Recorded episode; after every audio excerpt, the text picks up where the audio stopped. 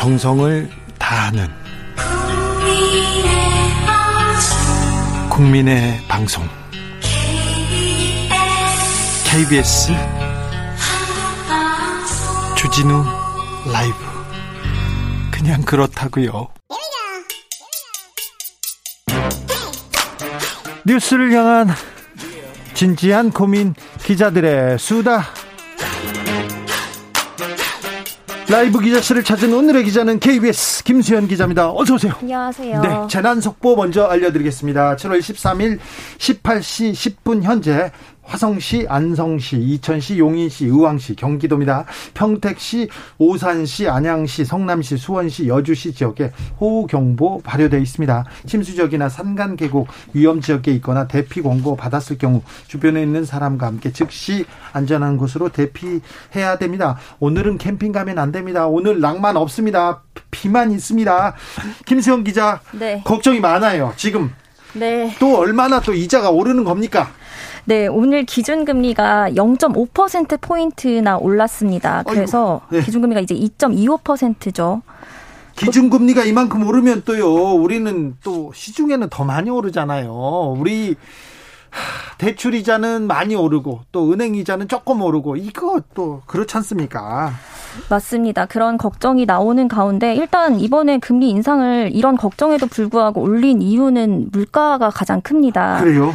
지난달 소비자 물가 상승률이 6%로 23년 7개월 만에 최고치였잖아요. 네. 그래서 이거 잡는 게 먼저다라고 일단 한국은행은 판단을 한 것 같고요. 예. 그래서 이번에도 0.5% 포인트를 올리게 됐습니다. 근데 이렇게 되면 말씀하신 것처럼 빚 부담 분명히 커지죠. 네. 그래서 전반적으로 소비 위축될 수 있고 경기 침체로 이어지는 거 아닙니까? 네. 그런 우려도 나오고 있습니다. 네? 왜냐하면 지금 하반기에 들어서도 우크라이나 사태 등이 해결되지 않으면 수출도 버텨주기가 좀 어려울 수 있잖아요. 전 세계 경기도 안 좋고요. 네, 이렇게 되면 최근에 많이 들리는 용어인데 스태그플레이션이라고 해서 물가는 오르고 네, 맞습니다. 경기는 침체하고 네, 경기는 고꾸라지는데 물가만 오르는 이런 상황 오는 거 아니냐 이런 얘기가 나오고 있습니다. 그런데 이제 이창용 총재가 앞으로도 금리를 0.25% 포인트씩은 올리겠다. 올리는 게 바람직하다라고 얘기를 했어요. 물가 잡아야 된다 이 얘기군요. 네, 이 한국은행 총재가 이렇게 앞으로의 금리를 구체적으로 얘기한 건 굉장히 이례적이거든요. 네. 이렇게 되면은 자. 올해 말에 2.75에서 3%까지도 가능해 보입니다. 그러면 아이고 영끌한 사람들, 영끌해서 집 산 사람들, 주식 산 사람들 걱정 많아집니다. 네, 맞습니다. 다행히 오늘 주식시장은 상승 흐름을 이어가기는 했습니다. 한국은행이 이 정도 올릴 거라는 게 어쨌든 시장의 예측이었는데, 네. 네. 그래서 이 정도는 괜찮다 이렇게 받아들인 것 같은데 문제는 취약계층 빚 부담이죠. 예? 기준금리 오르면 결국 은행이 소비자한테 적용하는 금리도 올라갈 수밖에 없잖아요. 1분기까지 집계된 가계대출이 1,752조를 넘었는데 이번 기준금리 인사 폭만큼만 이자가 올라도 이자 부담이 6조 8천억 원은 올라갈 거다 이런 전망이 나오고 자, 있습니다. 개인 그러니까 네. 가계 대출로 이자 부담이 네. 이자 부담이 6조 8천억만큼 늘어난다고요? 네, 이게 기준금리 올리기 시작한 게 지난해 8월부터잖아요. 예. 한 10달 정도로 따져보면 한 24조 원 정도 이자 부담이 늘어날 걸로 추정이 되는데 지금 빚이 전체가 는 게 아니라 빚에서 이자만. 이자만. 네. 이걸 1인당으로 계산해 보면 한 112만 원 정도 늘어난 셈입니다. 그렇게 빚이 만에. 많아요, 사람들이? 그렇습니다. 지금 뭐좀 젊은 층 영끌에서 대출받은 청년층들도 많고요. 그리고 특히 코로나19 때문에 자영업자분들 대출이 워낙 많잖아요. 아이고 네, 그래서 이분들 같은 경우에는 다중 채무를 갖고 계시는 분들이 있어서 정부에서 그동안 대출 만기도 연장해주고 뭐 상환도 밀어주고 했는데 이 만기가 네. 9월에 돌아오는 것도 문제가 됩니다. 아니, 이 부분 서민들 이 이자 걱정, 빚 걱정 이것 좀 좀 해결해 주세요. 은행권에서 이자 장사하지 않습니까? 그걸 낮추라고 이렇게 지시했다는 거는 했는데 은행들이 구체적으로 지금 낮추고 있습니까? 은행들이 사실상 좀 등 떠밀려서 대책들을 내놓기는 했습니다. 그등 떠밀리더라도 내놓긴 내놔야 돼요. 네. 신한은행과 하나은행, KB국민은행이 취약계층을 돕겠다면서 방안을 내놨는데요. 네. 좀 필요하신 분들 위해서 구체적으로 말씀을 드리면 신한은행 같은 경우에는 이 이자 5% 넘는 주택담보대출 가진 분들에 한해서 5% 초과분의 이자 1년치를 지원해 주겠다 이렇게 밝혔고요. 예. 하나은행은 사업자 대출을 받은 소상공인과 자영업자분들이 만기 연장할 때 만약에 금리가 7%를 넘어가게 되면 이 7% 초과분의 이자를 최대 1% 포인트 깎아주겠다고 발표를 했습니다. KB 국민은행 같은 경우에는 서민 금융 지원 대출 상품의 신규 대출 금리의 경우 1%포인트 깎아 주고요. 만약에 서울을 기준으로 3억 원 이하의 전세자금 대출을 받는 고객에 한해서 이 전세보증금 떼이는 거 대비하기 위해서 반환보증 가입을 하잖아요. 네. 이 보증료 지원해 주겠다 이렇게 밝혔습니다. 보증료요? 네. 돈 그렇게 많이 버는 버는 은행들 좀 거의 좀 생색내기 하는 거 아닙니까? 네, 이게 생색내기란 비판이 실제로 나오고 있어요. 왜냐하면 이 혜택을 얼마나 많은 사람이 받을 수 있느냐를 따져봐야 되는데 신한은행 같은 경우에는 수를 헤아려 보니까 3천 명 조금 넘는 것으로 나타났습니다. 이거 장난치는 겁니까? 그러니까 이게 전체 주담대 고객의 한 1% 정도 되는 건데 그 이유를 보면 요즘 금리가 아무리 많이 올랐어도 이 혜택을 받을 수 있는 대출자는 6월 말 시점 기준으로 5% 넘는 이자 내고 있는 대출자가 대상이거든요. 네. 근데 이 주택담보대출은 담보가 있다 보니까 애초에 5% 넘는 금리 부담하는 사람이 많지가 않았던 겁니다. 참 이런 걸 보고 눈 가리고 아웅 한다고 하는데 네. 좀 얄밉네요, 얄미워. 자, 네. 아, 서민들을 위해서 국민들을 위해서 이럴 때 조금 같이 부담해주면 그 은행 신뢰도 올라가고요. 좀 호감도도 더 올라가는데 그런 것도 좀 신경 써주세요.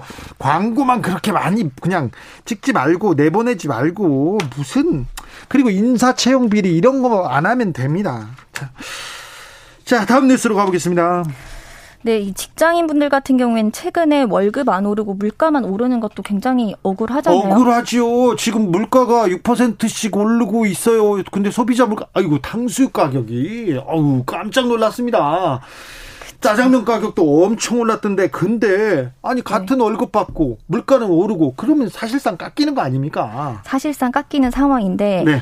여기서 또 문제가 있습니다. 예? 이 소득세를 직장인들은 내잖아요. 네. 근데 이 소득세에는 이 물가 상승률이 반응이 반영이 안 돼서 사실상 그동안 증세였다는 지적이 나오고 있습니다. 아이고 그래요? 네. 이게 왜 그러냐면 현재는 이제 8단계로 구간을 두고 6%에서 최고 45%로 이제 세금을 떼거든요. 예? 그런데 이 과, 이 소득세 과표 구간이 벌써 10년 넘게 그대로 유지되고 있습니다. 예? 말씀하신 것처럼 소득이 올랐다고 해도 물가가 같이 오르면 사실상 실질적으로 받는 돈은 늘어나지가 않잖아요. 그래요. 근데 어쨌든 소득은 올랐으니까 더 많은 세금을 내는 과표 구간으로 올라가게 되고 네.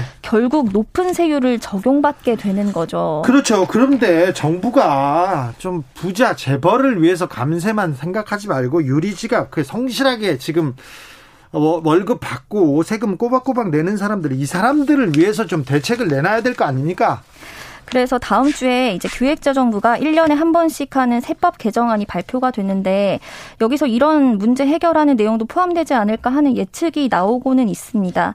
그런데 아직까지 정부는 이 전반적인 개편은 검토하고 있지 않다라고 얘기를 하거든요. 왜냐하면 이 국세 수입에 가장 큰 비중을 자, 차지하는 게이 소득세니까 좀 세수 감소 우려가 있을 수 있잖아요. 네. 이 그럼 대신 정부는 앞으로 여러 절차가 남아 있다면서 여지는 남겨둔 상황입니다. 기획재정부 업무보고에서 윤석열 대통령이 중산층 세부담 줄이는 방안 마련하라고 지시한 적이 있어서 이 소득세 전면적인 개편까지는 아니더라도 뭐 일부 서민이나 중산층 소득세를 줄이는 방안은 담길 수도 있어요. 그래서 직장인분들 다음 주에 이 세법 개정안 발표 내용 지켜보시면 좋을 것 같습니다. 알겠습니다. 지켜보겠습니다. 국민만 보고 가겠다면서요. 이런 걸 해결해 주려고 노력이라도 해야 됩니다. 노력하는 모습이라도 좀 보여야 되는데 지켜보겠습니다. 기자들의 수다 KBS 김수현 기자 함께했습니다. 감사합니다. 감사합니다. 교통정보센터 다녀오겠습니다. 이현 씨.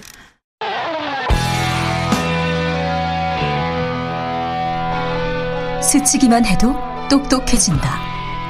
드라이브 스루 시사 주진우 라이브.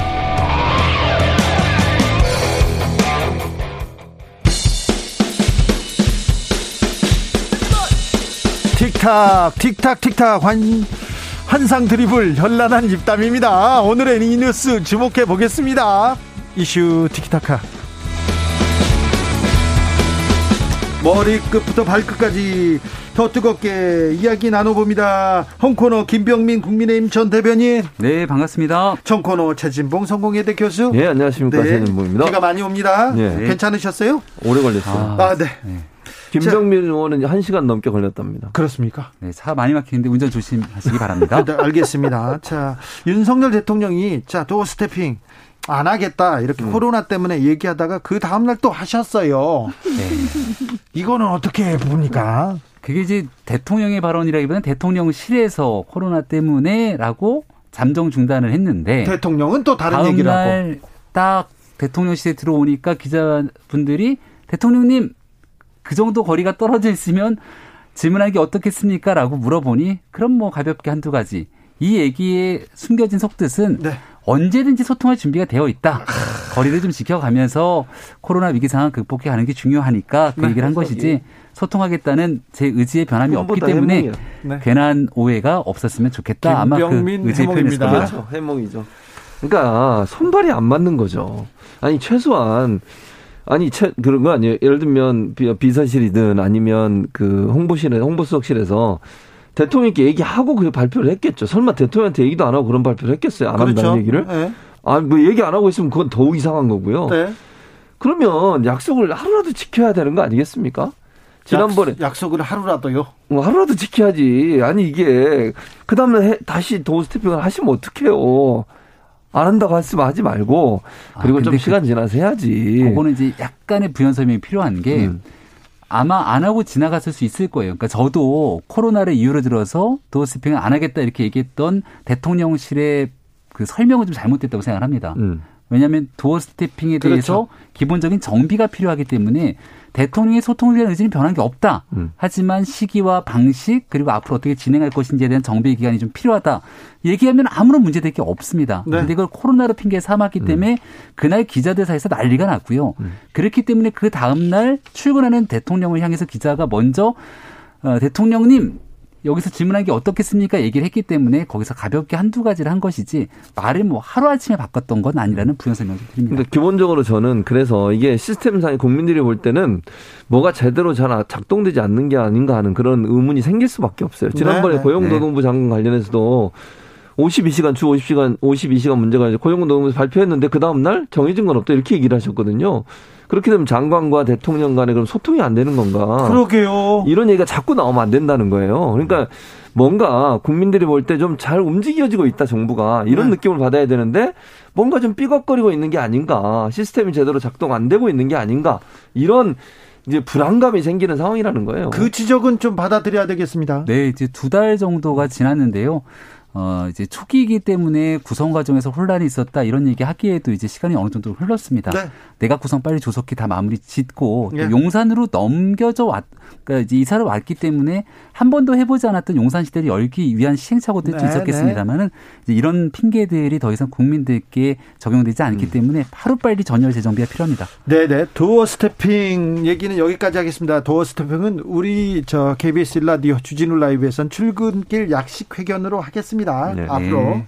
자, 말 쓰시죠. 문재인 전 대통령의 양산 사저 앞에서 누군가가 시위를 하고 있죠. 욕설을 담은 그런 유튜버의 시위였습니다. 그런데 친누나가 대통령실에 근무하는 것으로 큰 논란이 이어졌습니다. 이 논란 어떻게 보셨습니까, 교수님? 아, 문제가 많죠. 이분이 또 그전에 대선 과정에서도 캠프에서도 일을 했다고 그래요. 예? 김병민 대변인 만나봤는지 모르겠지만. 근데 이런 예를 들어서 이런 거잖아요. 그 이게 그 어, 우연의 일치일 수도 있지만 국민들이 볼 때는 이그 어, 지금 문재인 전 대통령 집 앞에서 욕설 섞인 말도 안 되는 주장을 하면서 고성을 하고 하는 분 이분이 예전에 광화문에서도 이런 집회를 하고 여러 군데 집회를 했었어요. 네. 그 연장선상에 있는 게 아닌가 하는 의혹이 들 수밖에 없어요. 그러면 그것 때문에 그러면 대통령실에서 이 사람을 캠프에서 같이 쓰고 또 나중에 들어와서 대통령실에서 근무할 수 있도록 편의를 봐준 게 아닌가 이런 의혹이 생길 수밖에 없는 거잖아요. 네. 그러면 이런 논란이 되는 사람의 가족을 왜 대통령실에서 그걸 채용을 하는지 모르겠어요. 이분이 갖고 있는 능력 능력과 비슷한 능력을 갖고 있는 사람이 이분 말고는 없겠습니까? 굳이 이렇게 논란이 될 수 있고 누가 봐도 이거는 논란이 될 거라고 누구든지 상상 가능한 해석 가능한 내용인데 이런 그 국민적 지탄을 받고 있는 행동을 하는 사람의 가족을 어떤 대통령실에 근무하도록 만드는 것 자체가 저는 문제라고 생각해요. 그리고 그것이 국민들이 볼 때는 그렇게 문재인 전 대통령을 비판해주고 비방해주니까 그걸 이용, 그것 때문에 반대급부로 받는 게 아닌가 하는 의혹이 생길 수밖에 없는 거잖아요. 그게 사실이나 아닌가는 중요한 문제가 아니에요. 네. 그런 의혹이 생길 수 있는 요소를 만드는 것 자체가 문제라는 거예요. 문제가 생기면 깔끔하게 해명하고 국민에게 네. 잘못된 게 있으면 뭐가 잘못됐는지 말씀드리기 중요하다고 생각합니다. 네. 어제 그 연자제 발언이 나왔던 거는 저는 개인적으로 잘못된 발언이라고 생각합니다. 네. 왜냐하면 연자제 발언이 나오고 수습이 잘 안 되니까 이제 다음 날 아, 인사 문제에 대해서 정리라는 수순으로 가게 됐는데요. 어, 뭐, 이제 누나에 대한 문제와 동생에 관해서 얼마나 얽혀져 있는지는 잘 모르겠습니다만은 일단 문재인 대통령 사저 앞 시위 등을 둘러싸고 있어서 굉장히 논란이 되고 있는 논쟁적 인물이고 또 이 누나도 결과적으로 같은 활동에 불이 있었다는 네, 얘기들이 계속 있었습니다. 어, 흘러나오고 있기 때문에 이제 이게 어떤 방식으로 채용이 됐고 무슨 활동을 했는지 등으로 비화되기 시작하는 순간 걷잡을 수 없이 대통령에게 부담이 될 수밖에 없을 겁니다. 근데 제가 이렇게 보기에는 윤석열 대통령이 그 선거 캠프 있었다는 거잖아요. 11월 달부터 네. 왔다고 하는데 보셨어요 혹시? 제가 윤석열 대통령이랑 일거수일투족을 거의 같이 했기 때문에 제가 모르는 대통령이 알, 알 가능성 거의 없다고 네, 생각합니다.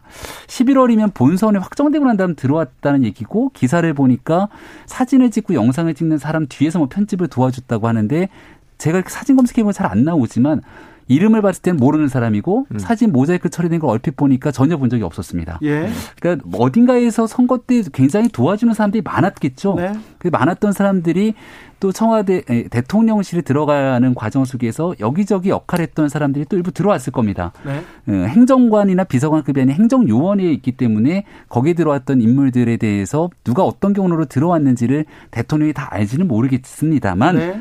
국민 정서에 상당히 부합하지 않을 수 있는 또 야권으로부터 상당한 정치 공세의 포인트가 될 수 있는 지점이라면 빠르게 누가 왜 어떻게 이런 문제가 있는지를 정리하고 넘어가는 게 중요하다고 봅니다. 그런데 음.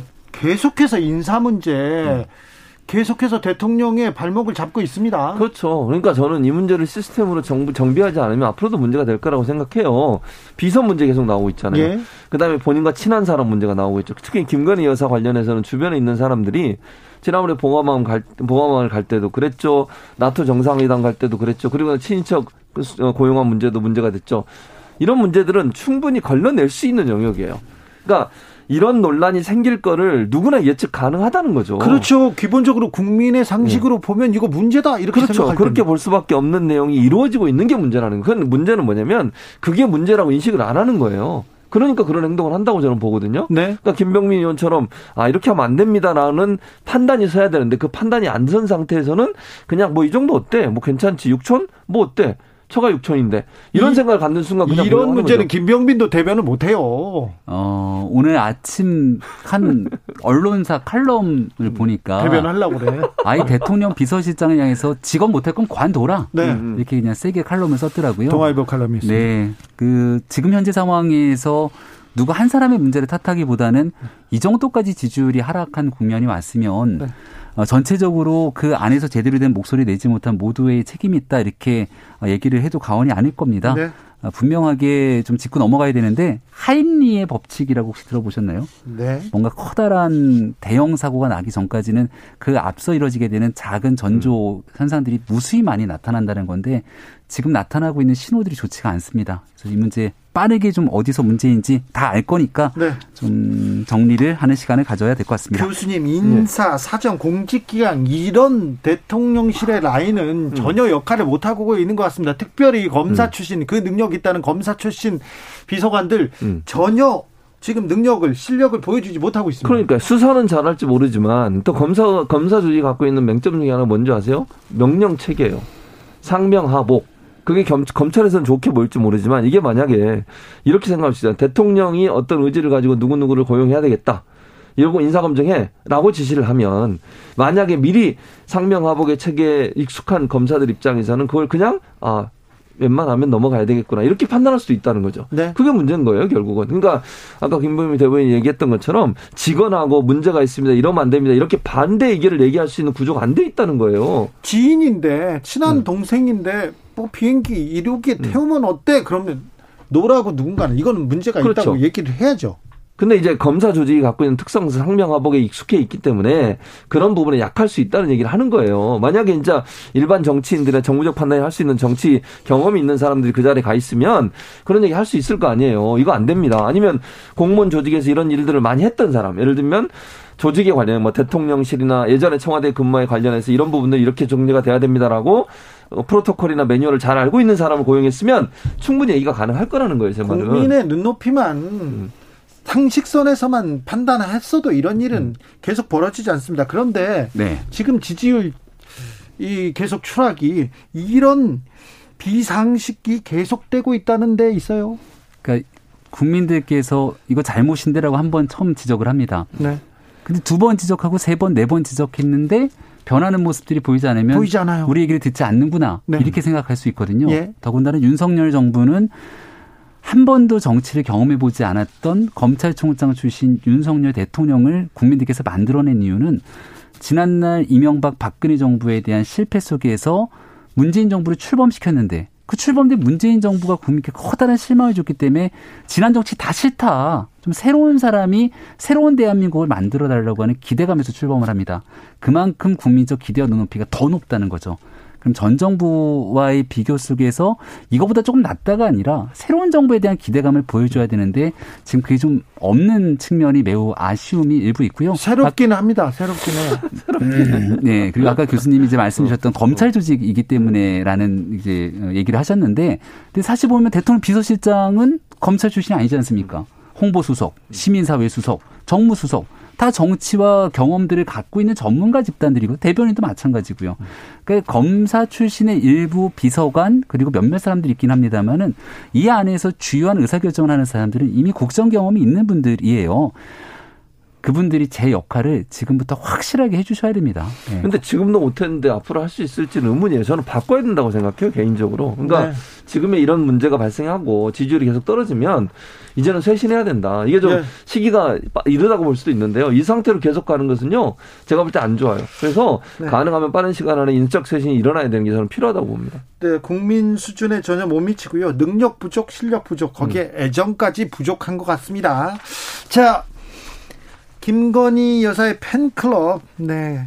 건희 사랑에 대해서 계속 좀 논란이 되고 있습니다. 나경원 전 의원이 팬클럽 눈에 아주 거슬린다 이렇게 얘기했고요. 강신업 변호사 개가 짖어도 해체는 안 한다 이렇게 얘기하는데 선을 그었어요. 교류를 하지 않는다고 했는데 뭐 어, 어떻게 보십니까? 김건희 여사가 지인에게 보낸 문자 메시지가 보도가 되지 않았습니까? 네. 본인의 의지와 전혀 관계가 없다는 것을 했는데 시기적으로 조금 빨랐으면 좋지 않았겠는가? 왜냐하면 논란이 굉장히 커지고 있었던 상황 속에서 명확한 입장들이 안 나왔기 때문에 오해와 증폭은 더 커질 수밖에 없었는데 이제 지지율이 많이 빠지기 시작하면서 어, 분명히 단호하게 대처하지 않으면 큰일 날 것 같다는 의지가 있었기 때문에 이런 문자 메시지 위주로 이제 보도가 나간 것 같고요. 다만 이제 나머지 정치인들이 이 내용에 대해서 이제 말을 얹기 시작하면 또 강신업 변호사랑 설전이 벌어지지 않습니까? 예. 근데 그렇게 설전이 벌어지는 것 자체가 또 논란의 한가운데 뛰어들면서 지지율 하락의 원인이 될 수 있거든요. 일단 더 이상 이제 말을 좀 특히 국민의힘이나 보수진에서 아껴 쓰면 좋겠고 네. 김건희 여사가 분명하게 본인의 입장에 피력했기 때문에 더 이상 팬클럽 활동 등에 대해서도 본인들의 활동이 김건희 여사와 관계가 없다는 것들이 어, 명확해진 만큼 좀 말을 서로가 아껴야 된다 이렇게 봅니다. 나경원 전 의원을 모셔가지고 얘기를 좀 들어보려고 하는데 아끼라고 하시네. 자. 저는 이렇게 생각해요. 그러지 마세요. 뭐 물론 김건희 여사가 이번 이, 이, 이 시점에라도 나하고 관계 없다 이렇게 설을 긋는 건 그건 잘한 일이라고 생각해요. 근데 그 전에 기본 기본적으로 가장 큰 문제는 뭐였냐면 예전에 개인 사진이 그것도 네. 가장 근접하게 찍힌 사진이 그 팬클럽을 통해서 공개가 됐어요. 그리고 강신업 변호사 그 전까지 소통이 됐다 그랬어요. 최근에 소통이 안 되지만 그게 문제였다는 거예요. 그러니까 처음부터 그걸 끊었어야지. 팬클럽은 팬클럽 나름대로 정말 응원하는 마음에서 본인들이 열심히 활동하는 거 낮추고 김건희 여사는 거리를 둬야 돼요. 왜냐면 김건희 여사가 어떤 형태로든 연루되어 있다고 얘기하거나 일반 예를 들면 대통령실에서 공식적으로 나온 사진이 아닌데 근접한 사진 그 사진이 그 팬클럽을 통해서 나온다고 하면 사람들은 그 팬클럽의 파워가 엄청나게 크구나 그 팬클럽에서 하는 얘기가 김건희 여사의 생각이구나 실세구나. 이렇게 생각할 수 있다는 거죠. 그런데 네. 이 메시지도 지인의 문자를 보내는 걸 떠나서 대통령실에서 어떻게 좀그 그 어떤 그 지침이 나와야 되는 거 아닙니까? 근데 저는 약간 걱정되는 지점 중에 말을 좀 아꼈으면 좋겠다 생각하는 게 저도 강신업 변호사 좀 개인적으로 알고 있습니다만 네. 방송을 많이 했던 분이라 다 아실 거예요 패널 음. 했던 분들은 음. 근데 지금 얘기를 던지면 좀 감정적인 상태 속에서 설전이 오가게 됩니다. 근데 여기에 만약 어떤 메시지를 냈는데 그 설전이 같이 부딪혀서 파편이 튀기게 되면 좋을 일이 없는 거잖아요. 그래서 우리 강신업 변호사님도 팬클럽은 내가 좋아하는 사람을 빛나게 하기 위한 팬클럽이 존재하는 건데 지금 하고 있는 많은 활동들은 내가 좋아하는 사람을 빛나게 하는 게 아니라 굉장히 곤경에 빠뜨리는 일이 돼버렸거든요. 그래서 이제 더 이상 강신업 변호사도 좀 이렇게 물러날 수 있는 명분을 주기 위해서 제가 여러 사람들한테 특히 지금 현재 정부의 성공을 원하는 사람들이 계시다면 이 일에서 좀 말을 아끼고 일은 다 좀 내려가서 더 이상 활동이 어, 이렇게 되지 않도록 하는 것이 제일 적절한 방법이라고 저는 봅니다. 지지율이 계속 하락하고 있는데 이 하락세를 멈추게 하려면 어떻게 해야 됩니까, 교수님? 뭐 저는 아까도 얘기했잖아요. 인적세는 반드시 필요해요. 지금의 시스템을 가면 안 돼요. 왜냐하면 네. 제가 보니까 70일 정도 돼가잖아요. 60일 넘어서 70일 정도 돼가는데 변화의 모습이 전혀 안 보여요. 계속 추락만 하고 있고 문제가 발생해도 해결이 제대로 안 되는 모습으로 계속 넘어가고 있는 상황이거든요. 음. 그러면 인적세이 필요한 상황이에요. 그러니까 시스템적으로 제대로 작동이 안 되고 있는 거니까 사람을 바꿀 필요가 있다고 개인적으로 생각합니다. 물론 뭐 대통령 입장에서는 너무 빠른 거 아니 이런 생각을 하실 수 있는데요. 제가 볼 때는 위험성이 감지되면 빨리 그걸 수용할 필요가 있어요. 그 저는 인적 쇄신이 일어나는 게 필요하다고 생각합니다. 네. 예전에 저 윤창중 대변인이었던가요? 네. 그러니까 문제가 하나 딱 불거지고 났을 때 어, 결국 정리를 하지 않습니까? 네. 또 빠르게 수습하면서 새로운 이 국민들께 보여줄 수 있는 재정비가 필요하고 대통령실 내에서는 이제 출범한 지 두 달밖에 안 됐는데 지금 와서 뭔가 정비를 하게 되거나 변화의 스텝을 밟으면 너무 빠른 것 아니냐. 그리고 지금까지 있었던 일들에 대한 인정을 하는 것 아니냐. 이렇게 인식하고 있을지도 모르겠습니다. 근데 해야 돼요. 네. 국민들께서 원하고 요구하고 국민들께서 그 내용이 맞다고 얘기하면 가야 되고요. 제가 늘 얘기하는 것 중 그리고 대통령 말씀 중에 기억나는 것 중에 하나가 나는 정치권에 진 빚이 없다. 오직 국민에게만 진 빚이 있고 그래서 국민을 위해서 일하겠다고 말씀하십니다. 여기에서 모여 있는 정치권의 무수히 많은 주변 관계자들이 얘기했겠지만 국민의 목소리를 들을 때가 됐다고 봅니다. 그렇습니다. 대통령실은 아, 어떻게든 좀 이 시스템을 재정비하는 게 맞는 것 같다 이런 얘기가 계속 됩니다. 이 얘기를 어떻게 들으실지는 잘 모르겠습니다. 이슈 티키타카 여기서 인사드립니다. 최진봉 교수님, 김병민 전 비대위원 감사합니다. 네, 고맙습니다. 인적 쇄신 네. 교수님이 가시는 거 아니죠? 김정민이 알죠. 재난 속보 알려드리겠습니다. 한강 안양천에 내린 비로 서울시 오금교 지점에 수위가 계속 상승해서 19시 40분쯤에는 주의 주의보 수위 그러니까 주의보 수위를 초과할 것으로 예상돼 홍수주의보를 발령하니 한강 안양천 인근 서울 지역 주민들 유의하시기 바랍니다. 주진우 라이브는 여기서 인사드리겠습니다. 돌발 퀴즈의 정답은 빅스텝이었습니다. 1303님, 주진우 라이브 주기자님, 오늘 청취율 조사 전화를 받았어요. 당연히 주진우 라이브 챙겨 듣다고 외쳤습니다. 신기했어요. 저에게도 이런 기회가 있나 해서요. 네. 잘하셨습니다. 보이스피싱 막으셨어요. 네. 저는 내일 오후 5시 5분에 돌아옵니다. 지금까지 주진우였습니다.